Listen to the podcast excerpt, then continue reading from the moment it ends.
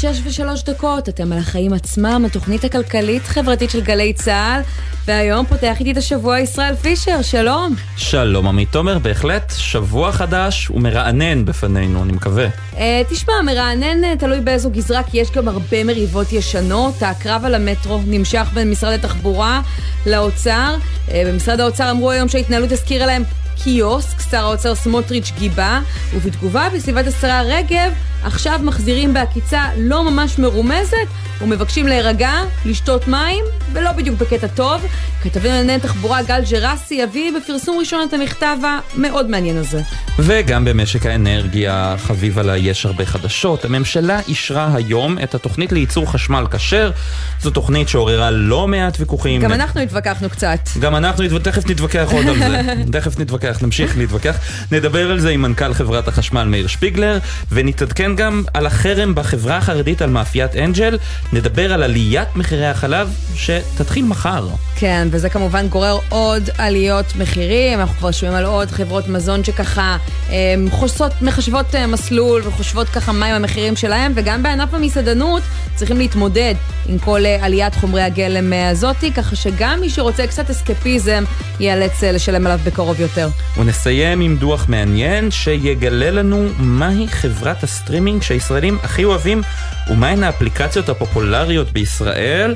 טוב, יש שם את הדברים הידועים והמוכרים, אבל יש שם גם כמה הפתעות, אבל זה בסיום. נתחיל עם הכותרת שלך, עמית. כן, תשמע, הכותרת שלי היא השאלה, האם בקרוב כשנרכוש או נתקן את האייפון שלנו, יצופה מאיתנו לשים תשר. טיפ, כנראה שלא בקרוב אצלנו, כאן בישראל, אבל אם יש לכם תוכניות לקפוץ לבולטימור שבארצות הברית, אז אולי דווקא כן, כי שם נמצאת החנות הראשונה של אפל, שבה העובדים התאגדו, ועכשיו הם מקיימים משא ומתן מול ההנהלה על התנאים שלהם, והעלו דרישה מפתיעה. תאשרו לנו להציע ללקוחות לשלם שלושה או חמישה אחוז דמי שירות מהעלות על תיקון המכשירים. והרעיון הזה עורר הרבה ביקורת בקרב האמריקנים, שגם ככה מרגישים שלכל שירות כבר מצופה כמעט לתת תשר, שם זאת ממש תופעה רחבה, ואפילו העובדים של אפל בעצמם הודו על פי דיווח בבלומברג, שהרעיון יכול להיות קצת שנוי במחלוקת. כי מילא לקבל טיפ מלקוח שמציע מיוזמתו, אבל לבקש? זה כבר ממש מעמיד באי נעימות. כן, ו... וזה גם מעלה שאלה סביב כל תרבות הטיפים, שלא רק בארצות הברית, גם בישראל היא מתרחבת והולכת, ואולי זה טוב קצת אה, לעורר זעם על התרבות הזו בעיניי. ממש ככה, אני חושב שאפשר ליישם את האמרה הזאת באופן יותר כללי, כי גם אצלנו בטוח קרה לך שאם לא השארת מספיק שירות במסעדה, קיבלת פרצוף חמוץ מהמלצר, ולפעמים גם הערות כמו זה לא כולל שירות, או אפילו יש פה רק עשרה אחוז, גם את זה כבר שמעתי. אז אני חושבת שהגיע הזמן להזכיר, גם לעובדי אפל, אבל לא רק, שטיפ נותנים על שירות טוב, וטיפ גבוה על שירות יוצא מן הכלל, ומרצון טוב ולא מרצון לרצות. את הבטחת ההכנסה של העובדים שצריך לקיים עם המעסיקים שלהם, ולא כל אחד מאיתנו. נכון מאוד. מה הכותרת שלך? אני רוצה לדבר על החלטה היום שעברה בוועדת הכלכלה, אישרו לקריאה שנייה ושלישית היוו אה, רכבים על ידי משרד האוצר, החשב הכללי במשרד האוצר, לשימוש משרדי הממשלה. Mm. לא מדובר במכרז קטן, כי מדינת ישראל, אנחנו, יש רכבי צבא, ביטחון, אה, גם רכבים משוריינים וגם אה, כלי רכב של עובדי משרדי הממשלה, שאותם עד היום במכרזים האלה היו חייבים להעביר דרך יבואני הרכב הרשמיים בישראל. אה, שכמובן כזרו קופון שלם, אני מניחה, שמן. אני מתאר לעצמי שמשרדי, מה זה מתאר לעצמי? יודע שמשרדי הממשלה משלמים פחות על המכוניות ממה שמשלם האזרח הפשוט, אבל גם במקרה הזה היו דמי תיווך. בא משרד האוצר ושואל, למה אנחנו צריכים לשלם את דמי התיווך האלה?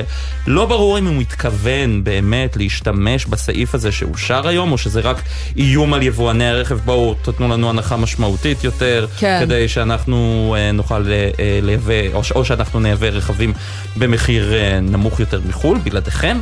אבל זה גם מעלה את השאלה של התחרותיות בשוק הרכב בישראל.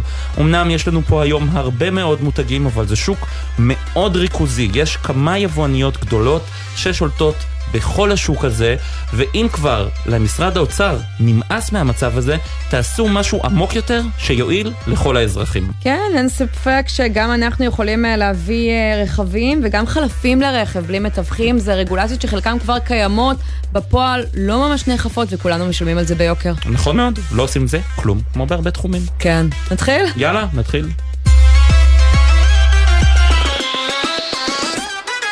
אז אנחנו פותחים עם הקרב על המטרו, פרק כבר לא יודעת כמה, אבל uh, גל ג'רסי, כתבנו לתחבורה, אתה מביא בפרסום ראשון את הפרק הבא של הקרב הזה, כי עכשיו בסביבת רגב עונים לשר סמוטריץ', שגיבה את uh, בכירי האוצר, uh, שככה uh, ביקרו היום את משרד התחבורה על הכוונה להוציא את uh, ניהול המטרו מידיו של חברת נטע, וגל ג'רסי, מה אומרים שם? כן, ערב טוב ישראל, ערב טוב עמית. באמת, כמו שאמרת, פרק נוסף בסדרת הריבים בין הצמד אה, סמוטריץ' רגב. הפעם זה סביב אה, פרויקט המטרו מידי חברת, העברת פרויקט המטרו מידי חברת נטע. סביבת רגב אומרים לגלי צה"ל בצורה באמת לא מרומזת, שר האוצר צריך לשתות כוס מים קרים. לא זכור לנו שהאוצר מנהל את משרד התחבורה. את הדברים אומרים לנו לאחר ששר האוצר הביע את התנגדותו להעברת הפרויקט בפגישה שהתקיימה ממש לפני כמה שעות במשרד ראש הממשלה. באותו דיון סוכם כי ימשיכו לקיים פגישות על אופן העברה ולהחליט יחדיו מה עושים, אבל אה, בסביבת רגב אומרים לנו בנוסף לקיצה של האוצר לאחר אה, אה, פרסום ההתנגדות של סמוטריץ', כי לא משנה מה יקרה, נטע לא תחזור לפרויקט המטרו, ואם, אה, וגם נדבר על עקיצת הקיוסק של האוצר שדיברו היום בבוקר ואמרו שסביבת רגב מנהלת את הפרויקט הזה כמו קיוסק, אז אה, בסביבת רגב אומרים לנו, מי שמתנהלת כמו קיוסק באמת זו חברת נטע, ש... והיא לא יכולה לקבל על עצמה את פרויקט המטרו, ובאמת אה, אין ספור ריבים היו כבר בארבעה חודשים של אה, כהונת אה, רגב וסמוטריץ', נראה שאנחנו חוזרים עוד פעם אז, ל... אז מה יהיה בהמשך, גל? מה שיהיה בהמשך זה שבסביבת רגב מתעקשים שההצעה תעלה בשבועיים הקרובים, ו...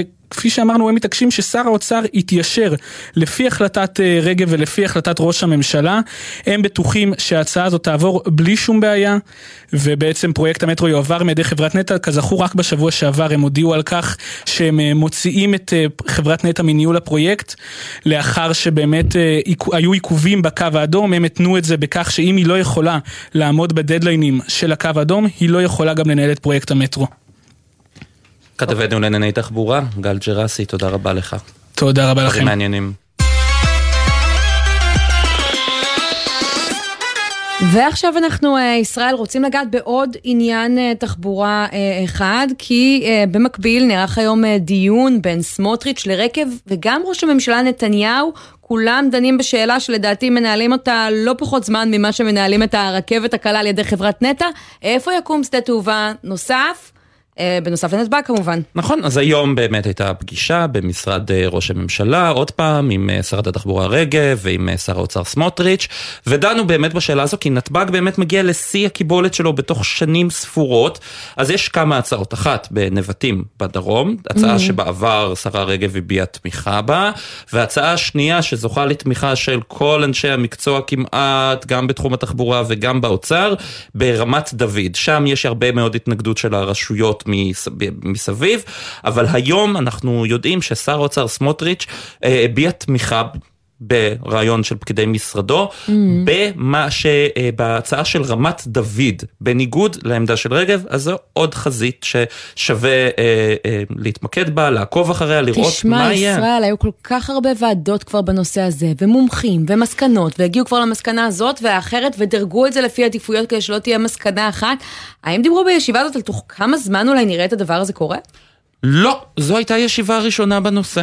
וזה בדיוק העניין, לא אנחנו... ראשונה בנושא, אולי ראשונה של הממשלה הזאת בנושא. כן, כן, עכשיו, ישיבה ראשונה זה, כי כבר באמת דנים בנושא הזה כל כך הרבה זמן, וברמת דוד יש יתרון גם של uh, מהירות ההקמה, כי יש שם כבר תשתית מסוימת של uh, חיל האוויר, אבל זה נמרח ונמרח ונמרח, והנה אנחנו מגיעים למצב שבעוד שלוש או ארבע שנים, נתב"ג כבר יגיע לשיא הקיבולת שלו, ואי אפשר יהיה להוסיף טיסות. מדהים. טוב, בוא נראה מתי הם אה, יתעוררו גם בנושא הזה.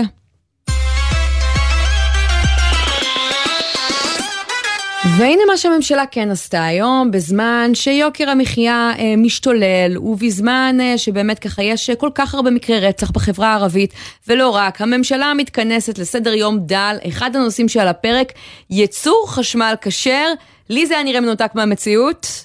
אני לא מסכים איתך, היגיון, כן. אני לא מסכים איתך, כי המצב כיום שבקהילות אה, חרדיות רבות, גם בירושלים וגם בבני ברק, יש, אה, או ביישובים אה, חרדים נוספים, לא מוכנים להשתמש בחשמל שמיוצר בשבת על ידי עובדים יהודים, כלומר, בחשמל שמיוצר על ידי כל תחנות הכוח בישראל, גם אלה של חברת החשמל. ולכן הם משתמשים בגנרטורים mm. אה, שמחוברים באופן פיראטי, באופן מסוכן מאוד. זה קורה במציאות כבר היום.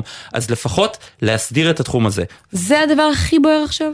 זה לא הכי בוער, אני מסכים שזה לא הכי בוער, כי משק החשמל הישראלי מגיע גם הוא לקצה גבול היכולת שלו, כמו נמל התעופה שהזכרנו ממש לפני uh, רגע, mm-hmm. ובעוד 3-4 שנים כבר הביקוש לחשמל יהיה גבוה יותר ממה שאפשר יהיה לספק במשק. בעיניי זה הרבה הרבה הרבה יותר דחוף. אבל ישראל יש אנשים שלא יכולים למלא את המקרר החודש, וברור שזה לא זה או זה, אבל אני חושבת שזה כן מראה על סדר עדיפויות עקום. ואתה יודע, אומרים שלפעמים אה, גם שעון מקולקל צודק פעמיים, ויכול להיות שבאמת נכון לקדם את הנושא הזה בנוסף. במקביל, אבל כשממשלה כל כך מתעלמת מנושאים של החיים עצמם, אני חושבת שיש פה איזשהו עניין של אצבע בעין, כשאתה מבין שזה יעזור רק למגזר אחד ספציפי. אה, בכל מקרה היו, אה, כל התחום של הגירה זה תחום שבכל מקרה מקדמים אותו, כדי שנוכל, ישראל תוכל לעמוד ביעדי הפחתת הפליטות שלה. Mm-hmm. כי המצב של הגירה הזה, הוא מקבל חשמל מאנרגיה ירוקה, אנרגיה סולארית, או סתם מרשת החשמל שהכל מוזרם אליה, ואז מזרים את זה אה, לרשת הארצית כשאין צורך בזה. אז אם לא היו מקימים את זה עכשיו ביישובים חרדיים, היו מקימים את זה בכל מקרה, בצפון, בדרום, במקומות אחרים, וזה היה חייב לקום בכל מקרה. אז זה שזה על הדרך גם מסדר בעיה בטיחותית, בעיניי אין זה שום בעיה. אז נשאלת השאלה האם באמת זו הדרך הכי טובה מעבר לעיתוי, ואת כל השאלות האלה נפנה למאיר שפיגלר, מנכ"ל חברת החשמל, הוא איתנו על הקו עכשיו, ערב טוב. אחר צהריים טובים, ואני חייב לציין שישראל עשה את עבודתי נאמנה. חכה חכה מאיר, חכה, עוד לא התחלתי איתך. ובכל זאת גם אתה כאן מאיר, והיית גם מנכ"ל ביטוח אה, לאומי אה, לשעבר, אז לפני אני, שבאמת ניגע אני... במהות, אני כן רוצה לשאול אותך, האם הרגשת בנוח היום לראות שזה אחד הנושאים הבודדים על סדר היום היום בישיבת הממשלה, או שאולי צריך לקדם את זה, אבל לצד נושאים נוספים? לא, אני אענה לך. מנקודת מבטה של חברת החשמל והמוצר שהיא מספקת לכלל תושבי מדינת ישראל. אני כן רוצה להתמקד בכך שזה לא מצב שבו לכאורה, כמו שמנסים להעביר מסר לציבור הרחב, כאילו ומקימים כאן מטען אך ורק לציבור החרדי. לא היה ולא נברא. יש בזה מצג שווא, אולי במידה מסוימת גם כוונה לנסות ולנתב איזושהי תחושת בטן כלפי ציבור מסוים. זה פשוט לא נכון. הרעיון של אנרגיה אגירה קיים בכל העולם. שם למיטב ידיעתי אין אוכלוסיות מרוכזות של חרדים. Mm-hmm. זו עובדה שמקימים שם מתחמים של אנרגיה אגירה, לא מספקים חשמל של שבת, חשמל כשר. זו עובדה. מסתבר שהמתקנים האלה משפרים את איכות ואת אמינות רשת החשמל כולה. מעבר לזה, הרעיון של אגירת אנרגיה בא מתוך רצון לקחת אנרגיה עודפת שמייצרים אותה בדרך כלל באמצעות קרני השמש וייתכן ובאותה נקודת זמן הרשת לא זקוקה לאותה אנרגיה, אז במקום לתת לה להתנדב באוויר ולבזבז לשווא אנרגיה נקייה, אה. שכולנו חפצים בה, אוגרים אותה באותם מתקנים, ואחר כך משחררים את האנרגיה הזאת לרשת, במקום לייצר אנרגיה שמזהמת את הסביבה. אז תגיד, אני, אני חייבת לשאול, אם זה כל כך אחת, חשוב ובוער, איך זה לא קרה עד עכשיו? אחת. שנייה, רק עוד מילה אחת. ורחמנא ליצלן, יוצא כאן מצב של by-product שהציבור שחפץ לקבל חשמל אשר יכול ליהנות ממנו. זה דבר טוב, זה דבר שהוא רק מוסיף ולא גורע, וכך צריך להסתכל על כך. מדוע עד היום לא נעשה דבר בנושא נורא פשוט? Mm. יש דבר שנקרא טכנולוגיה. גם רכבים חשמליים לא היו עד לאחרונה. גם אופניים חשמליים לא היו עד לאחרונה. עד שהצליחו לייצר מצברים מספיק חזקים, שאפשר להטעין אותם ובאמצעותם להניע מנועים. אוקיי. למשל, הממשלה הקודמת אבל, השרה קארין אלהרר והשר מתן כהנא, ניסו לקדם את כל הנושא הזה של מתן אה, חשמל כשר, אז אה, זה לא זכה לתמיכה גורפת, אה, אפילו לא מהסיעות החרדיות.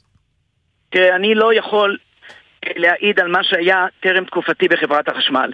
אני צריך לציין לטובה את שר האנרגיה הנוכחי, חבר הכנסת ישראל כץ, שהוא כן האמין במתקן הזה, פיילוט, עשה את כל מה שנדרש כדי לקבל... אבל למה חברת חשמל, למה לא לתת את זה לשוק הפרטי? כי הרי יש את הרפורמה בחברת החשמל שקבעה מ-2018 שלהוריד את החלק של חברת החשמל במקטע הייצור. אגירת אנרגיה זה ייצור, זה חלק ייצור.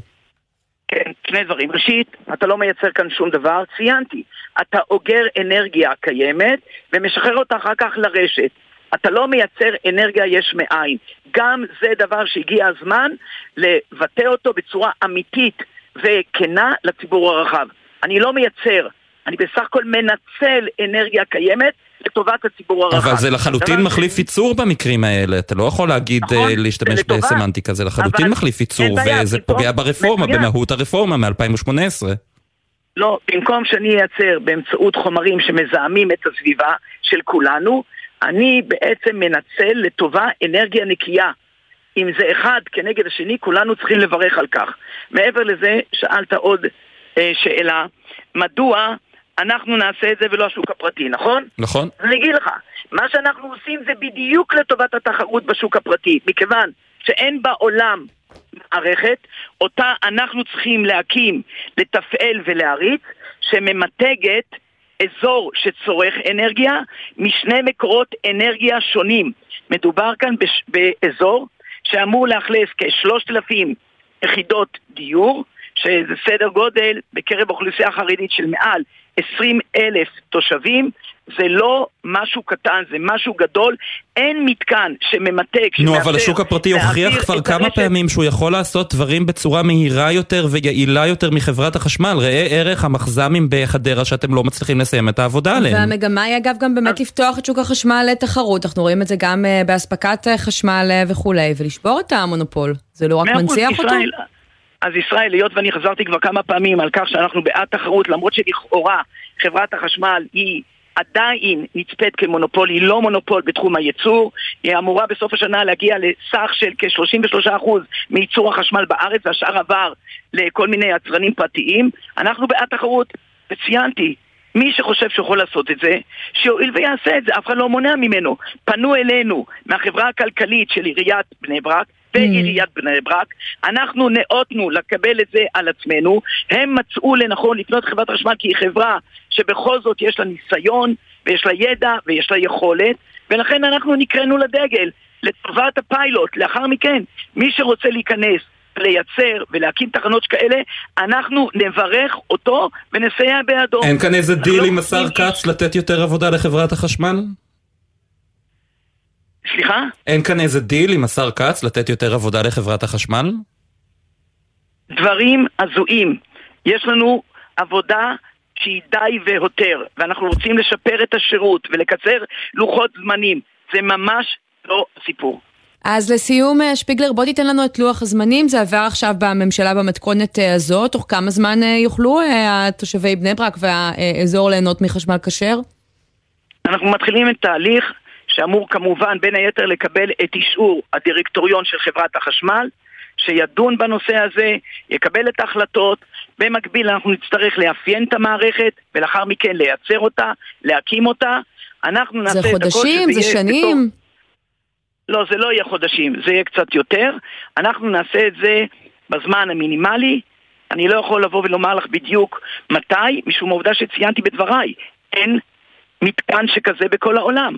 אנחנו בפיילוט הולכים להקים את המתקן הראשון בהיקף כזה מסוגו בעולם. יפה. טוב, זה גם אולי באמת מעיד על סדר עדיפויות לטוב ולרע. מאיר שפיגלר, מנכ"ל חברת החשמל, תודה רבה לך על הדברים האלה. תהיו, תהיו פוזיטיביים, תמיד לטוב. תודה רבה לכם. כשצריך אנחנו פוזיטיביים תמיד, תודה. משתדלים. כן. תודה.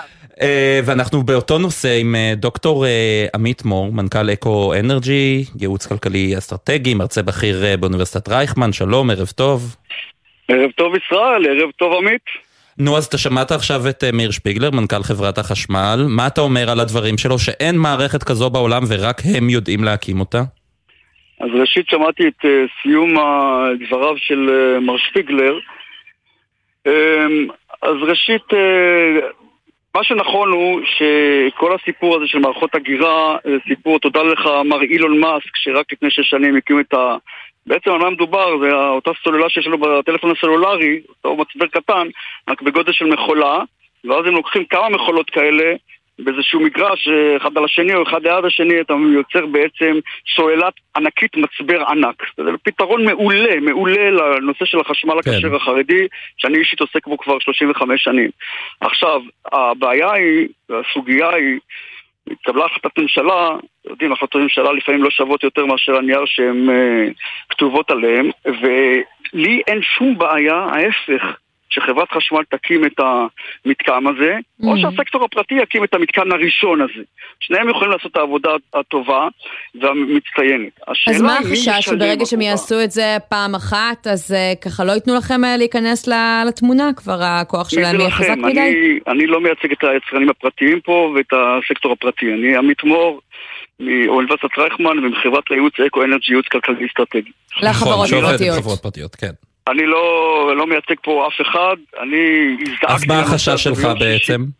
אני חושב שאם, ופה הרגולטורים, שזה רשות החשמל, אגף תקציבים, משרד האוצר ומשרד האנרגיה, צריכים לקבל החלטה, הם בעצם קיבלו החלטה, לדעתי מאוד מאוד שגויה מבחינה משקית, החלטת הממשלה היום. כי אם, אה, על מה מדובר? השאלה היא מי ישלם עבור, בוא נאמר שזה יעלה בסביבות 200 מיליון שקל עד 300 מיליון שקל המתקן הראשון, הפיילוט, so called, שחברת חשמל תקים אותו, יכולה להקים אותו בצורה מצוינת להערכתי. בלוח זמנים, כמו שמר שיפ שפיגלר, אה, שעוד לא ברור, זה עניין של כמה שנים. וזה סביר, ככה ייקח לעשות את זה, אי אפשר לעשות את זה יותר מהר. עכשיו, הבעיה היא מי משלם עבור זה. אם חברת חשמל עושה את זה, מקימה את זה, אז אה, אי אפשר למרוח אותנו. אני מכיר את הדוחות של חברת חשמל יותר טוב מאשר הרבה רואי חשבון. אי אפשר למרוח את הציבור. בסופו של דבר, חברת חשמל תשקיע את המאות מיליוני שקלים האלה, ואפילו אם מבטיח לך שר האנרגיה, ראש הממשלה, שתעריף החשמל לא יעלה, זה לא, לא לבלבל את הציבור, זה נרשם בתור נכס פיקוח, זה נרשם בתור מעין אה, הלוואה, שהציבור... אה, אה, אה, לקח מחברת חשמל. בסופו של דבר אנחנו נשלם. ואפילו אם יבוא הממשלה ותבטיח שזה יופרע תוך שלוש, ארבע, חמש שנים, אז אוקיי, הבטחות זה הבטחות. אין פה רפורמה. ואם השוק הפרטי היה מקים את זה, זה היה עולה פחות? עכשיו, אז רגע, חברת חשמל יכולה להקים את זה. אני לא אומר שלא, ההפך, אני חושב שתעשה את זה מצוין. אבל רק, ופה הרגולטורים לדעתי, שומרי הסף פה, חבריי ברשות החשמל, וכואב לי לומר את זה, ובאגף תקציבים ומשרד האנרגיה, נגיד את זה בעדינות, כי באמת חברים, איכשהו לא שומרים כמו שצריך על הסף. מה שהם צריכים לעשות זה רשות החשמל בצורה מהירה מאוד צריכה ליצור רגולציה שתיצור תעריף לחשמל הכשר הזה שחברת חשמל תקים. כלומר, בסופו של דבר החרדים עם מונים חכמים שהיום מחליפים לנו את כל... אבל במילים אחרות אתה אומר מה? בואו נעשה מכרז ומי שידרוש הכי הרבה פחות כסף הוא יזכה? חברת חשמל תעשה את זה. נניח חברת... אפיק, יש שתי אפיקים, שני ערוצים. אם חברת חשמל עושה את זה, אז בסופו של דבר, על מנת שלא הציבור, את ואני וכולנו, הציבור הכללי, כולל אנשים חרדים שלא, שלא גרים בשכונות חרדיות. כדי שלא נשלם על זה אז. ואז חברת חשמל בסופו של דבר יהיה תעריף מיוחד עבור הנושא הזה, וכיוון שמחליפים לכל הצרכנים, כולל בני ברק, את המונים למונים חכמים, עכשיו שיודעים... אז אתה לא מתחבר להסבר של מאיר שפיגלר, שזה לא יועיל רק לתושבים לא, החרדים, אלא לא, יועיל באופן לא. כללי, כאנרגיות מתחדשות, כטכנולוגיה? ישראבלוף אתה אומר? לא, זה, הרי, שוב פעם, מאיר שפיגלר, חברת חשמל, כבודם במקומה מונח, רק ההסדר הכספי, כי בסופו של דבר, מי ישלם? כרגע הציבור ישלם אפילו אם מחיר החשמל לא עולה, לא עולה במיידי, זה עצם חוב שהוא רשום בספרי רשות החשמל, בדוחות הכספיים של חברת חשמל, כחוב שהציבור חייב לזה. אם לא יעלה המחיר, התעריף היום, הוא יעלה בסופו של דבר מחר, מחרתיים. הציבור ישלם עבור החשמל הכשר הזה שחברת חשמל תקים. היא יכולה להקים את זה, אבל לצורך זה, רשות החשמל צריכה לקבוע לה תעריף מיוחד עבור הנושא כן. הזה. אז לא אתה אומר, לסיכום, כי אנחנו חייבים לסיים, טכנולוגיה פורצת דרך, או ישראבלוף שכולנו נשלם עליו, רק הזמן יגיד, ואנחנו נמשיך לעקוב אחרי הסיפור הזה. דוקטור עמית מור, מנכ"ל אקו אנרג'י, ייעוץ כלכלי אסטרטגי, תודה רבה שדיברת איתנו. כל טוב ובהצלחה.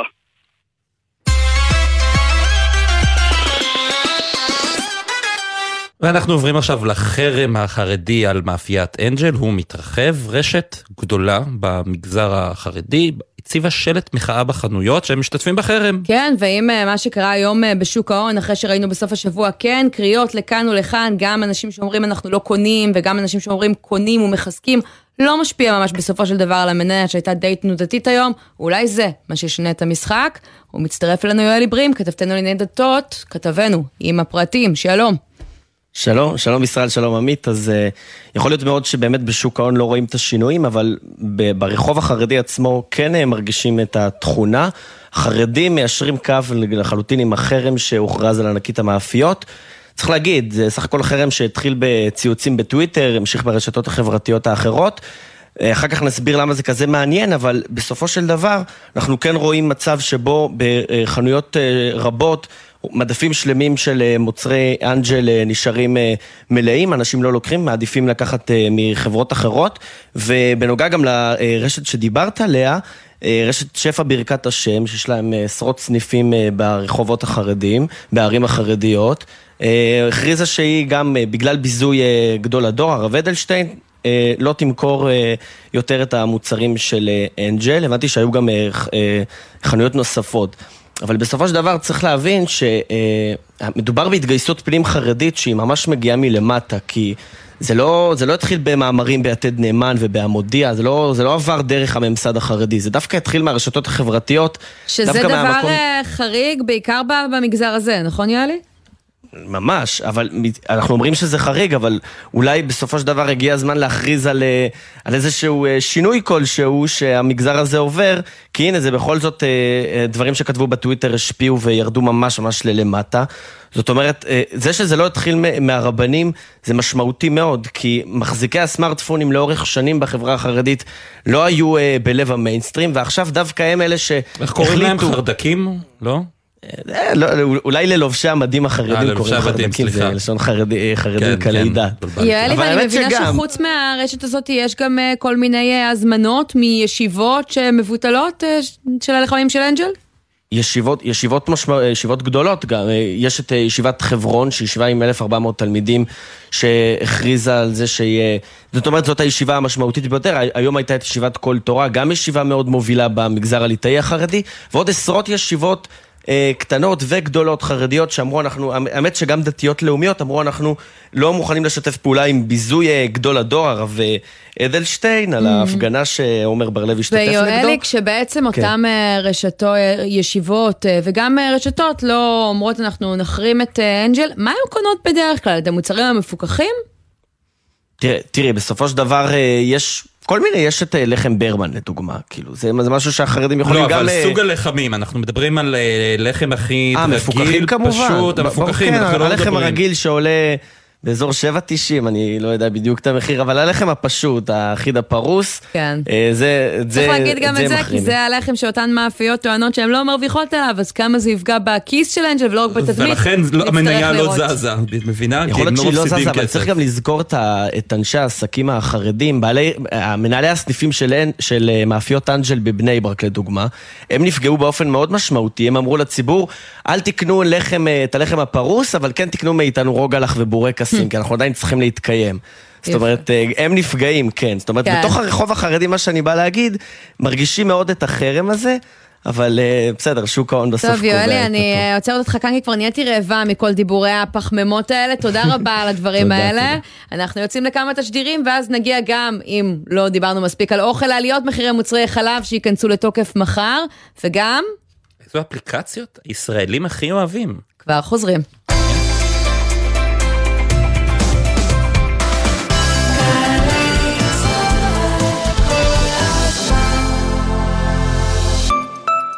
קיה במבצע לעמיתי מועדון חבר. נירו החדש, סלטוס החדש, ספורטאז', פיקנטו ויתר דגמי קיה עכשיו בתנאים בלעדיים לעמיתי מועדון חבר. עד שישה ביוני, לפרטים כוכבי 9920 או באתר מועדון חבר. חבר זה הכל בשבילך, חבר. רופין, אתם רוצים להגיע גבוה? אנחנו מציעים לכם להגיע ליום הפתוח ברופין. להגיע גבוה. יום שלישי, תשעה במאי, חמש אחר הצהריים, במרכז האקדמי רופין. רופין, להגיע גבוה. אוניברסיטת בר אילן גאה להשפיע, להשמיע, להניע, להשקיע, להפתיע. מה אתם צריכים לעשות? רק להגיע. יום פתוח, 12 במאי, יום שישי, אוניברסיטת בר אילן. אוניברסיטה הצומחת במספר הסטודנטים בחמש השנים האחרונות. חפשו אותנו בגוגל. יום פתוח, 12 במאי. חדש במכללת עזריאלי, תואר ראשון בהנדסה אזרחית. אתם מוזמנים להצטרף לחממה למהנדסי העתיד ולמהנדסות העתיד, ותוכלו לצאת עם תואר שאפשר לבנות עליו. עזריאלי, מכללה אקדמית להנדסה, ירושלים. לפרטים כוכבי 9087. עכשיו בגלי צה"ל, עמית תומר וישראל פישר עם החיים עצמם. חזרנו, ועכשיו אנחנו לעליות המחירים שלא מפסיקות, ואחרי שהתבשרנו על ארבע מחלבות ביום אחד שהעלו גם את אה, מחירי המוצרים הלא מפוקחים, מחר זה מתחיל לקרות. עינב קרנר, כתבתנו צרכנות, על מי נשלם יותר וכמה. כן, שלום לכם אה, עמית וישראל. אז נאמר שמחר אה, תנובה וטרה הן הראשונות להעלות את המחירים. אה, תנובה בשיעור של 4% ו-6 עשיריות אחוז בממוצע, טרה 7% בממוצע, וגם לראשונה עמית וישראל, הקוטג', אותו סמל מאבק של מחאת קיץ 2011, הולך גם הוא להתייקר בשיעור דומה. עינב, כשאת אומרת הולך להתייקר, את מתכוונת שכבר ממחר נראה מחירים יותר גבוהים? ברשתות המזון הסכימו לקבל את מלוא ההתייקרות? מה הסטטוס? זהו. זה לא כל כך ברור. אני לאורך היום הזה ניסיתי לברר עם הקמעונאים. צריך לומר שהקמעונאים הקטנים, אין בכלל מה לדבר, הם אפילו לא ניהלו איתי שיח בנושא. מה את מצפה שיהיה? ברור, אנחנו קטנים, אי אפשר לסרב לתנובה הגדולה או גם לטרה. הקמעונאים הגדולים, אני רואה שם קצת אה, אה, מנסים אה, לעשות שרירים, אולי לנסות לדחות את זה, גם בוויקטורי אומרים שהם אה, עדיין אה, לא מאשרים, אה, ברמי לוי אומרים שהם אה, מתכוונים לספוג את העלאות המחירים האלה עד אחרי חג השבועות שהוא ממש אה, בעוד כשבועיים, ממש מה שנקרא מעבר אה, לפינה. מידע גם חשוב. במחסני השוק אמרו לי את אותו דבר שהם כרגע לא אישרו את העלאות המחירים. אני ניסיתי גם לברר מול תנובה מה יהיה עם אותם אה, אה, קמעונאים שלא יאשרו את העלאות המחירים. לא קיבלתי תגובה בנושא, אבל תראו, בסופו של יום אנחנו מדברים אם אנחנו לוקחים את תנובה וגם טרה וגם שטראוס, אנחנו מדברים על מחלבות שמנהלות את כל משק החלב, נכון שהנתח הגדול ביותר בתנובה, אבל בסופו של יום ראינו את זה גם בסבבים הקודמים, גם כששופרסל הגדולה ניסתה ניסו- להחרים את אה, תנובה. להקפיא זה לא ובאמת. אה, לעצור את זה, אבל אה, עינב, תכניסי אותי רגע אל מאחורי הקלעים. העליות מחירים היו אמורות להתחיל היום, מה קרה שיש איזה סוג של תיאום בתאריכים של העלאות המחירים? זה קצת... אני חושבת שאחרי שתנובה ראתה, שככה לי נראה, שוב, זה, זה הערכה שלי, כי אני בהודעה לעיתונות כתוב שבעה, שבעה במאי, ורק אחרי שצייצתי היום אה, בטוויטר שההעלאה נכנסת לתוקף היום, קיבלתי הודעה מתנובה שזה מחר, שדי הופתעתי. להערכתי זה כדי לא להיות זו שמושכת את האש ראשונה, אה, שזה יהיה ביחד עם אה, טרה, או שהדבר הנוסף זה אולי לחכות לראות מה יעשו בממשלה. אני מזכירה לכם שיושב ראש ועדת הכלכלה דוד ביטן אמר ביום חמישי האחרון, בעצם שלח את האוצר לעשות שיעורי בית, או שתביאו 100 מיליון שקלים כדי לסבסד את המחלבות ולבטל לא רק את העלייה של הלא מפוקחים, גם את העלייה של המוצרי חלב בפיקוח, או שאני אה, אה, מקדם כן. הצעת חוק לביטול המע"מ על מוצרי אבל מזון. אני לא מאמינה שמוצרים לא מפוקחים יש סיכוי שהמדינה תסבסד, אבל אולי לפחות על המוצרים הבסיסיים בהמשך לא, אבל אם אה, נשלם את קצת פחות. הפיקוח, יכול להיות שזה ירגיע גם את הצד השני. כך או כך אנחנו הולכים לשלם המון. ואני אגיד לכם עוד דבר, נכון שאנחנו לקראת חג השבועות, וגם אם ידחו את זה, עדיין מדובר בעלייה כן. מאוד מאוד גבוהה, אז נכון שבשבועות קונים יותר מוצרי גבינה, אבל זו בהחלט הכבדה מאוד מאוד גדולה. בהחלט, במיוחד שאנחנו ובימים על הקרובים, כשיתבהר. מה קורה, את תביאי לנו את הרשימה המלאה של איפה הרשתות שעדיין בהחלט. אפשר אה, לקנות בזול לפני חג השבועות. עינב קרנר, בהחלט. הצרכנות, תודה רבה. תודה רבה לשניכם. ולא רק טוב. ברשתות המזון יהיה אה, יותר יקר אה, בקרוב, אפילו אם תצאו למסעדה, אז נכון, זה מותרות מה שנקרא, ולא נורא, תלוי את מי שואלים, אם אה, נוותר על ארוחה במסעדה צרות של בחודש. השירים יגידו לנו, אבל לא, לפעמים צריך לי קצת להתנתק מהמצב, מלבשל בבית כל כך יקר, אז לפחות קצת אה, ליהנות על הדרך, לא? כן, ובואו נבין משי ברמן, מנכ"ל איגוד המסעדות, מה הולך לקרות, שלום. אהלן, ערב טוב. אז מה, ממה שאתה שומע, לפני שבועות נשלם גם על אה, מוצרי חלב בחוץ אה, יותר, מה שנקרא, כשנאכל? אני, חושב שהמציאות הזאת של אה, העלאות מחירים זה משהו שאנחנו חווים, המסעדנים, כמו כל משק בית בישראל בחודשים האחרונים, כל הזמן. יש עכשיו הרבה רעש סביב החלב, וזה בוודאי איזשהו מוצר בסיס אה, אה, שהוא מאוד אה, קריטי למסעדות. וקריטי גם למשקי הבית. כשאתה אומר קריטי, קח אותי למשל למוצר הכי בסיסי שיש במסעדה, כוס קפה לצורך העניין, זה עם חלב, הרבה פעמים חלב שהוא אה, מפוקח אם מדובר בחלב רגיל. בכמה, אה, אני לא אשאל בכמה היא תתייקר, כי כל מסעדה תעשה כמובן את אה, שיקוליה, אבל בכמה זה מייקר את עלות הייצור, ההתייקרות הזאת עכשיו של מוצרי חלב? תראי, העלויות בחודשים האחרונים, גם של החלב ספציפית, או של החלב אולי פחות, אבל זה לא רק חלב, זה, זה התייקרויות בשיעור של עשרה אחוז. חלב זה מרכיב משמעותי, וחמאה זה אומר שגם החמאה עולה וגם השמנת המתוקה, וזה אומר כמעט כל מוצר שנמצא במסעדה, מקינוח דרך כוס קפה, דרך מסעדה חלבית ומסעדה בשרית, שגם... כל, רואים כבר, אז, אז המחירים באמת, זה מצדיק, אתה אומר שעליות המחירים באמת עולות, אבל מה מבחינת התנהגות הצרכנים? אנחנו רואים כבר אנשים שבאים למסעדות ואומרים, וואלה... למה הכרתם? מה קרה פה? אנחנו כועסים או אפילו או נמנעים אפילו, כן?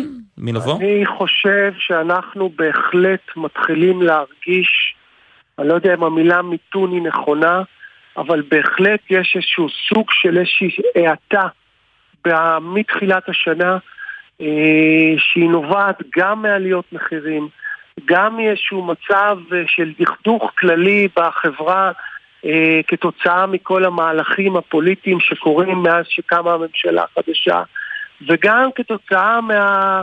הפגנות וכל מה שמתלווה לזה, אז בטח בתל אביב ביומיים בשבוע שיש הפגנות והעיר נסגרת וזה יומיים שהם יומיים מאוד משמעותיים בסוף שבוע, שזה 40% מההכנסה של המסעדות, אז זה בוודאי משפיע.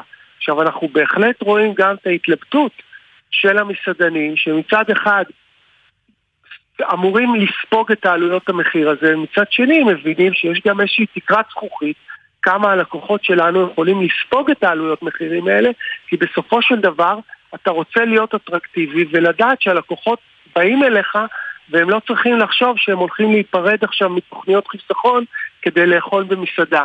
אז בהחלט זו התלבטות שהיא קיימת אצל המסעדנים מצד אחד לשמור על המודל העסקי ומצד שני לא אה, אה, להעלות מחירים או לא להעלות מחירים בצורה כזאת כי, ש, שיגרום ללקוחות שלנו או לשנוא אותנו או לא לבוא אלינו לעסקים. כן, אני רוצה לנצל את ההזדמנות שאתה איתנו לשאול אותך על עוד uh, עניין uh, אחד, כי בסוף השבוע עוד uh, ידיעה מעניינת שככה קשורה קשר ישיר לענף המסעדנות מגיעה מכיוון רשות התחרות, שם מטילים בהסדר עם וולט קנס של יותר משמונה מיליון שקלים על פגיעה בתחרות, הפרה של חוק התחרות, בעקבות ככה הדרישה ממסעדנים לעבוד בבלעדיות עם ענקית המשלוחים הזאת תמורת מקום טוב באפליקציה, דבר שהיה נהוג בשנים uh, עבר. תארו אה, איפה זה תופס אתכם כענף? האם זה צפוי לשנות משהו במערכת היחסים עם אה, ענקית השליחויות הזאת, שלא פעם הלנתם על העמלות המאוד גבוהות שהיא אה, גובה, וזה עוד דבר שגורם להעלות את המחיר של המנות לצרכן בסופו של דבר? תראי, אני, אני חושב שבסופו של דבר הקונפליקט שלנו עם וולט הוא נוגע בעיקר לדרישה שלהם שהיא בלתי סבירה מבחינתנו אה, למכור במסעדה ובשליחות בעצם באותו מחיר. וזו דרישה שמאוד קשה לנו לחיות איתה, אני חושב שהיא גם מעלה את יוקר המחיה, כי אם אני, יש לי מסעדה ואני רוצה לתת ללקוחות שלי מחיר יותר נמוך במסעדה, mm-hmm. אז כמובן ש... אה, צריך לאפשר את זה, ויכול להיות שזה משתלם לי בתור יזם. אז מסעדות יכולות להגיד שהן לא, לא, לא חייבות לעבוד עם וולט, יש עוד שירותי שליחויות, ויש, אמרת שהוא חופשי מקודם על ענף המסעדות והמחירים. או לפחות היו, לפני שאותה התנהלות של וולט אה, דרסה את חלקם. כן, אז בגלל זה נכנסה רשות התחרות, כי וולט היא שחקנית מאוד מאוד מרכזית. אחד, כי הם באמת עושים, קודם כל צריך להמר לזכותם, הם נותנים שירות פנטסטי.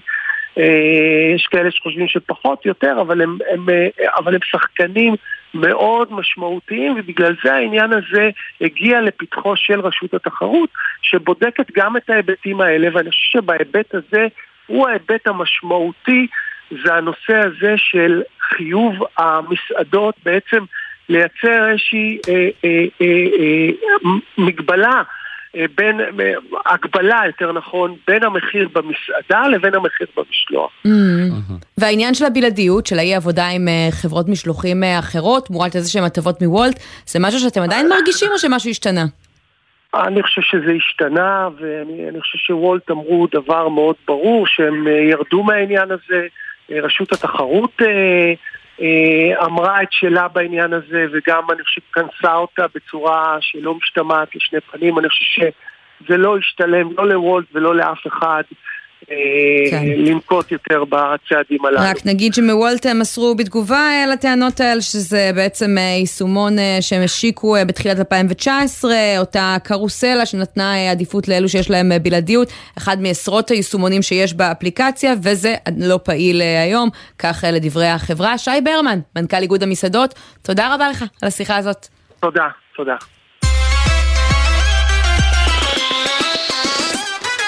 יודעת, עמית, בשבוע שעבר, ביום חמישי, פורסם אה, דוח אה, השכר של הלשכה המרכזית לסטטיסטיקה. הכותרת היא עליות בשכר הממוצע של אזרחי ישראל, עלה בשלושה אחוזים ושש עשיריות. נשמע אני- טוב, אני לא הרגשתי את זה בחשבון הבנק אגב, אולי הגיע הזמן להרים טלפון לבוס, הוא כאן בחדר אה, כן, ליד. נ- נוודא מה קורה עם זה, נדאג לך לזה.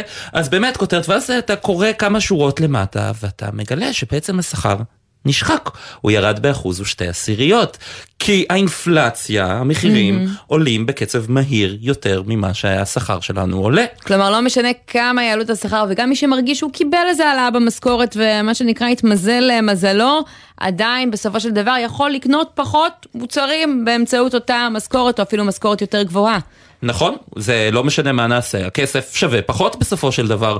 ויש אה, מחקר מעניין שפרסם פורום ארלוזרוב ממש בשבוע שעבר, שעוסק בדיוק בנושא הזה, אבל לא רק נקודתי על דוח השכר האחרון, אלא בתקופה ארוכה יותר. אה, אז נגיד ערב טוב ליוני בן בסט, שהוא ראש תחום כלכלה בפורום ארלוזרוב. ערב טוב. מה מצאתם במחקר הזה שערכתם בעצם? אז קודם כל אנחנו, המחקר שלנו מסתכל על ענייני, על סוגיות טווח ארוך של מדינת ישראל. במובן הזה, האינפלציה עוד לא הספ- הספקנו להסתכל עליה, אבל היא רק... כן, אני אמרתי, אתם מסתכלים על תמונה. הרבה יותר רחבה ממה שאני ציינתי, נכון. אבל זו דוגמה קטנה. נכון. נכון, והיא היא בהחלט מוסיפה שמן למדורה. מה שאנחנו רואים בעצם, אנחנו רואים שקודם כל, כשמסתכלים על הסיפור של יוקר המחיה בישראל, צריך להסתכל, אנחנו נוטים להסתכל הרבה על המחירים, וזה בסדר, הרבה מאוד, בתקשורת מאוד נוח לראות את מחיר האננס בהשוואות בינלאומיות, אבל הצד השני של המשוואה הוא צד קריטי, אי אפשר להסתכל על יוקר המחיה רק על המחירים, צריך להסתכל גם על השכר. ובמובן הזה, זה שני צדדים שהם, שהם ביחד מעידים לנו על הבעיה, כי כמו שאמרתם, השכר שלנו הוא נותן לנו בעצם את כוח הקנייה.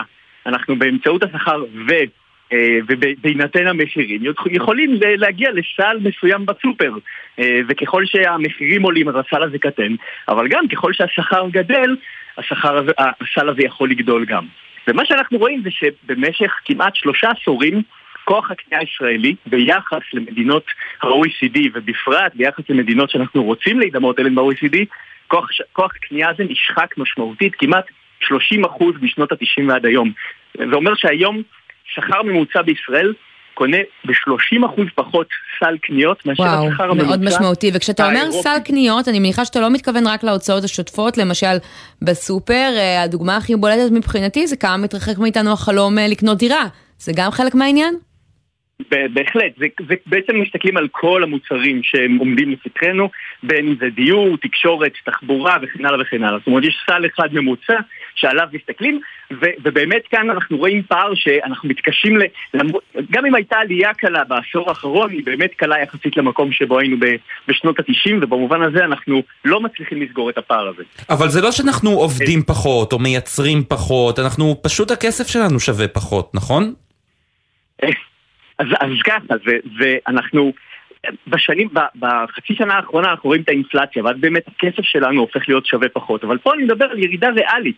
אנחנו, זה 30 אחוז פחות מוצרים, אני לא מדבר על, כן. על שווי הכסף. אבל השאלה מה אפשר לעשות 30%. עם זה, כי אם אני, או כל אחד מאיתנו עכשיו ניכנס לבוס שלנו לחדר ויגיד, תקשיב, קראתי את המחקר אה, של אה, פורום אה, ארלוזורוב, אה, והבנתי שאני בעצם קונה הרבה פחות עם הכסף שלי ממה שהיה לפני כמה שנים, ואני עובד פה כבר תקופה, כנראה שהבוס יסתכל ויגיד מנגד, גם אני לא מקבל יותר כסף, המחזור שלי בהכרח לא עלה באותו אה, שיעור וכולי, מאיפה אתה מצפה שאני אשלם לך?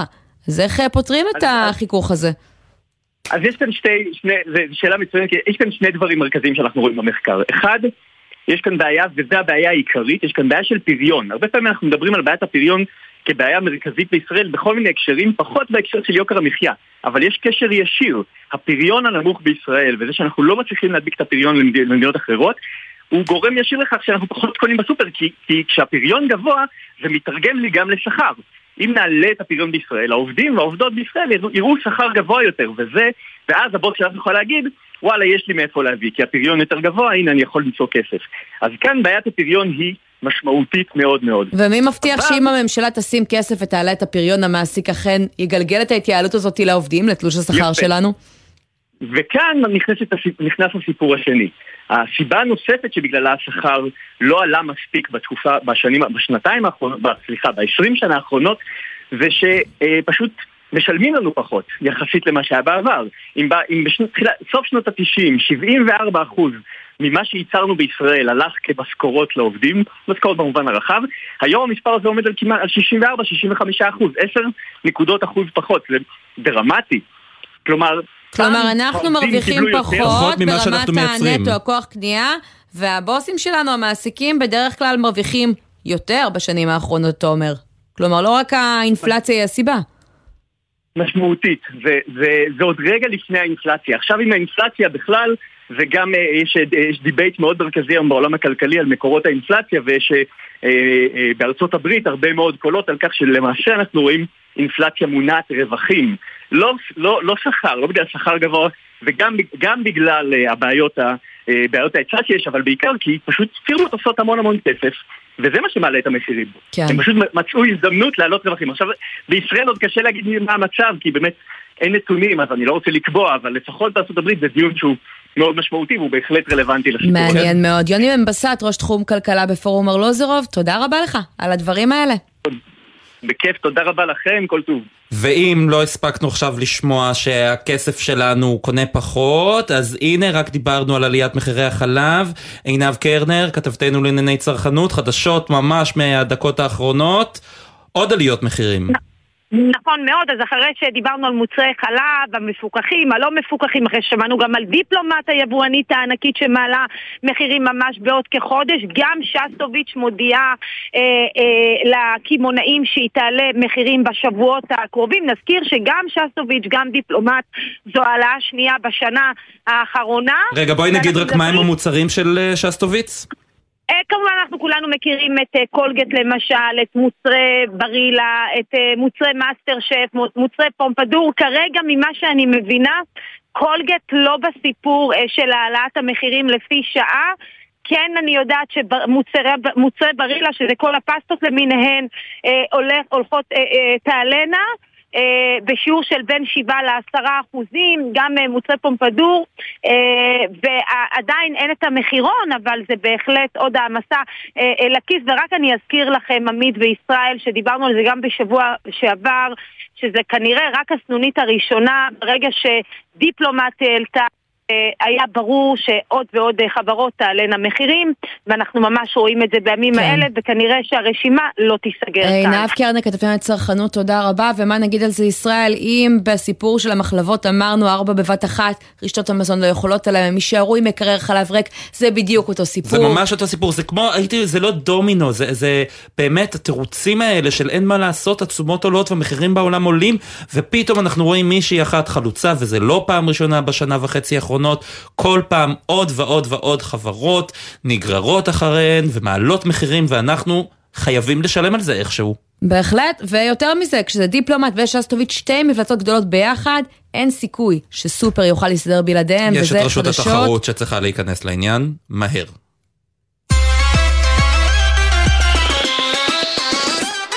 ועכשיו אנחנו לדוח של איגוד האינטרנט הישראלי, אה, אבל אנחנו רוצים לדבר דווקא איתם על טלוויזיה, כי שוק הסטרימינג אה, רעש בשנה האחרונה, עוד ועוד שחקניות נכנסו, דיסני פלוס אה, ואפל טיווי ואמזון. הצטרפו כולם לנטפליקס ולשחקניות הוותיקות חברות הכבלים והלוויין והתקשורת, ומעניין לראות מה זה עושה להרגלי הצפייה שלנו. אז בוא נגיד שלום לדוקטור אסף וינר, סמנכ"ל רגולציה ומדיניות באיגוד האינטרנט הישראלי, שלום.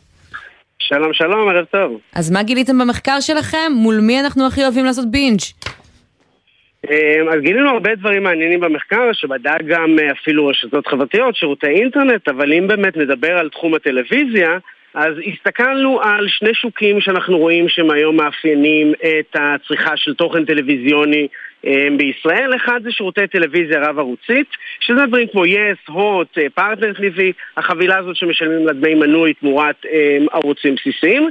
ואנחנו כן רואים אמ, גם מנוי לחבילות פרימיום של עוד שירות בינלאומי, כשבאמת הממצא שאולי הפתיע את אה, אה, כולנו בהקשר הזה, זה שנטפליקס למשל, אה, החדירה שלה בישראל הוא כבר 60 אחוזים, זאת אומרת, יש יותר אנשים שרואים נטפליקס מאשר אה, שיש להם מנוי ל-yes ולהוט ביחד, זאת אומרת מכמות המנויים להוט או ל-yes וגם הסטרימינג במוזיקה, אה, משירותים כמו ספוטיפיי שהוא כבר לא נישה, הוא כמעט 30 אחוז אה, באמת מהציבור הישראלי משתמש בו, אז אנחנו כן רואים שבעולם הדיגיטלי יש לנו ממש אה, מתווכים תרבותיים חדשים. כן, ואתם גם... אפילו... מוצאים את ההבדלים, ואני אה, ככה מאוד אה, הופתעתי מפילוח אחד שעשיתם, שנמצאו הבדלים די משמעותיים, בין נשואים לרווקים.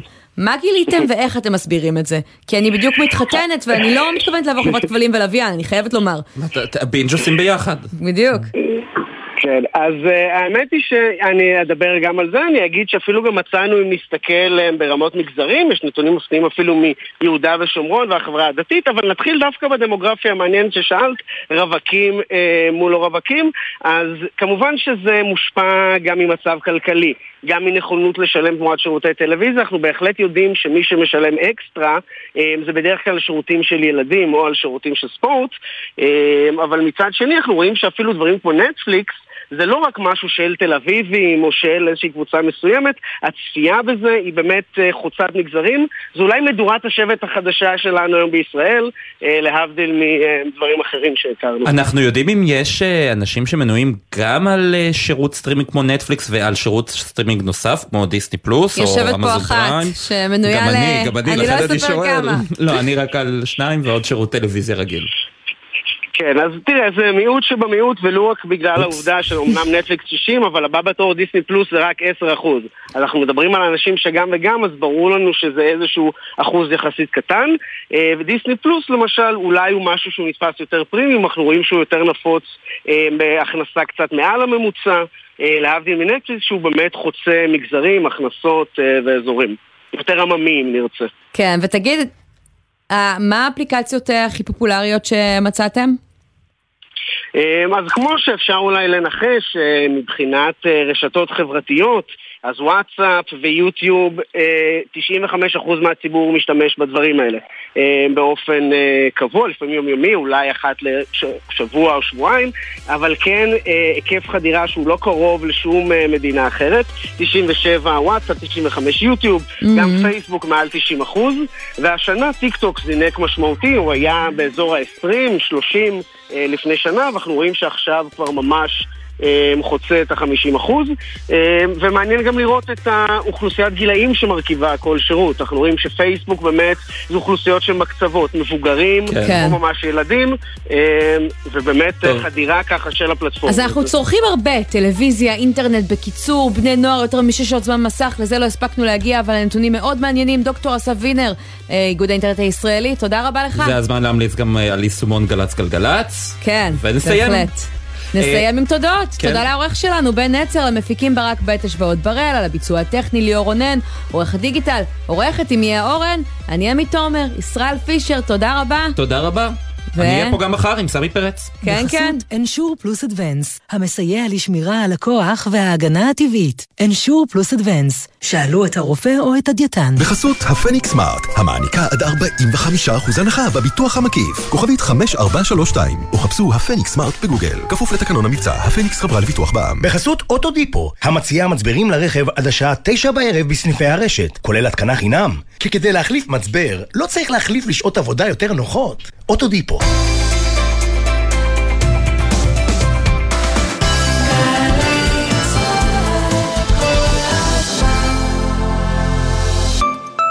משוחררים מהמערך הלוחם, אל תחמיצו הזדמנות למלגה. אתם תרמתם לביטחון המדינה, ואנו בארגון ידידי צה"ל בארצות הברית, ה-FIDF, מצדיעים, אומרים תודה ומעניקים לכם את מלגת אימפקט. 5,000 דולר בכל שנה לרכישת השכלה גבוהה. הזדרזו וייכנסו לאתר, כי בסוף החודש נסגרת ההרשמה, ושיהיה לכם בהצלחה. ביום הזה תוכלו ללמוד על כל מה שאפשר ללמוד אצלנו בסמינר הקיבוצים. יום פתוח בסמינר הקיבוצים. יום ג', 16 במאי, בשעה 4. לפרטים, כוכבית 8085. סמינר הקיבוצים. מכללה מובילה לחינוך ואומנות. רוכבים על אופניים חשמליים או גלגינוע, קורקינט חשמלי. בשנתיים האחרונות, 605 רוכבים בדיוק כמוכם, רק ביקשו לקפוץ למכולת, לפגוש חברים, לרכוב לבית הספר או לחסוך את הפרקים בדרך לעבודה. אבל בסוף היום הגיעו ליעד אחר לחלוטין. הם הגיעו אליי למחלקה, עם פגיעת ראש קשה. כאן הדוקטור רונית בר חיים, רופאה בכירה במערך הטראומה במרכז הרפואי וולסון. אל תיתנו לכלים החשמליים לשנות את התוכניות שלכם. חיפשו קסדה תקנית עם מחזירור, המקטינה ב-50% את הסיכון לפגיעת ראש. עוד מידע על רכיבה בטוחה, חפשו באסקרלבד. החזיקו חזק, כי אנחנו עומדים לנסוע בזמן. לפני...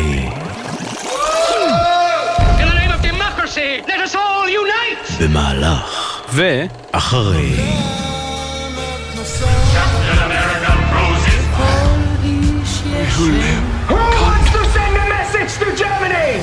המלחמה הגדולה בהיסטוריה. מלחמת העולם השנייה הולידה אינספור יצירות אומנות.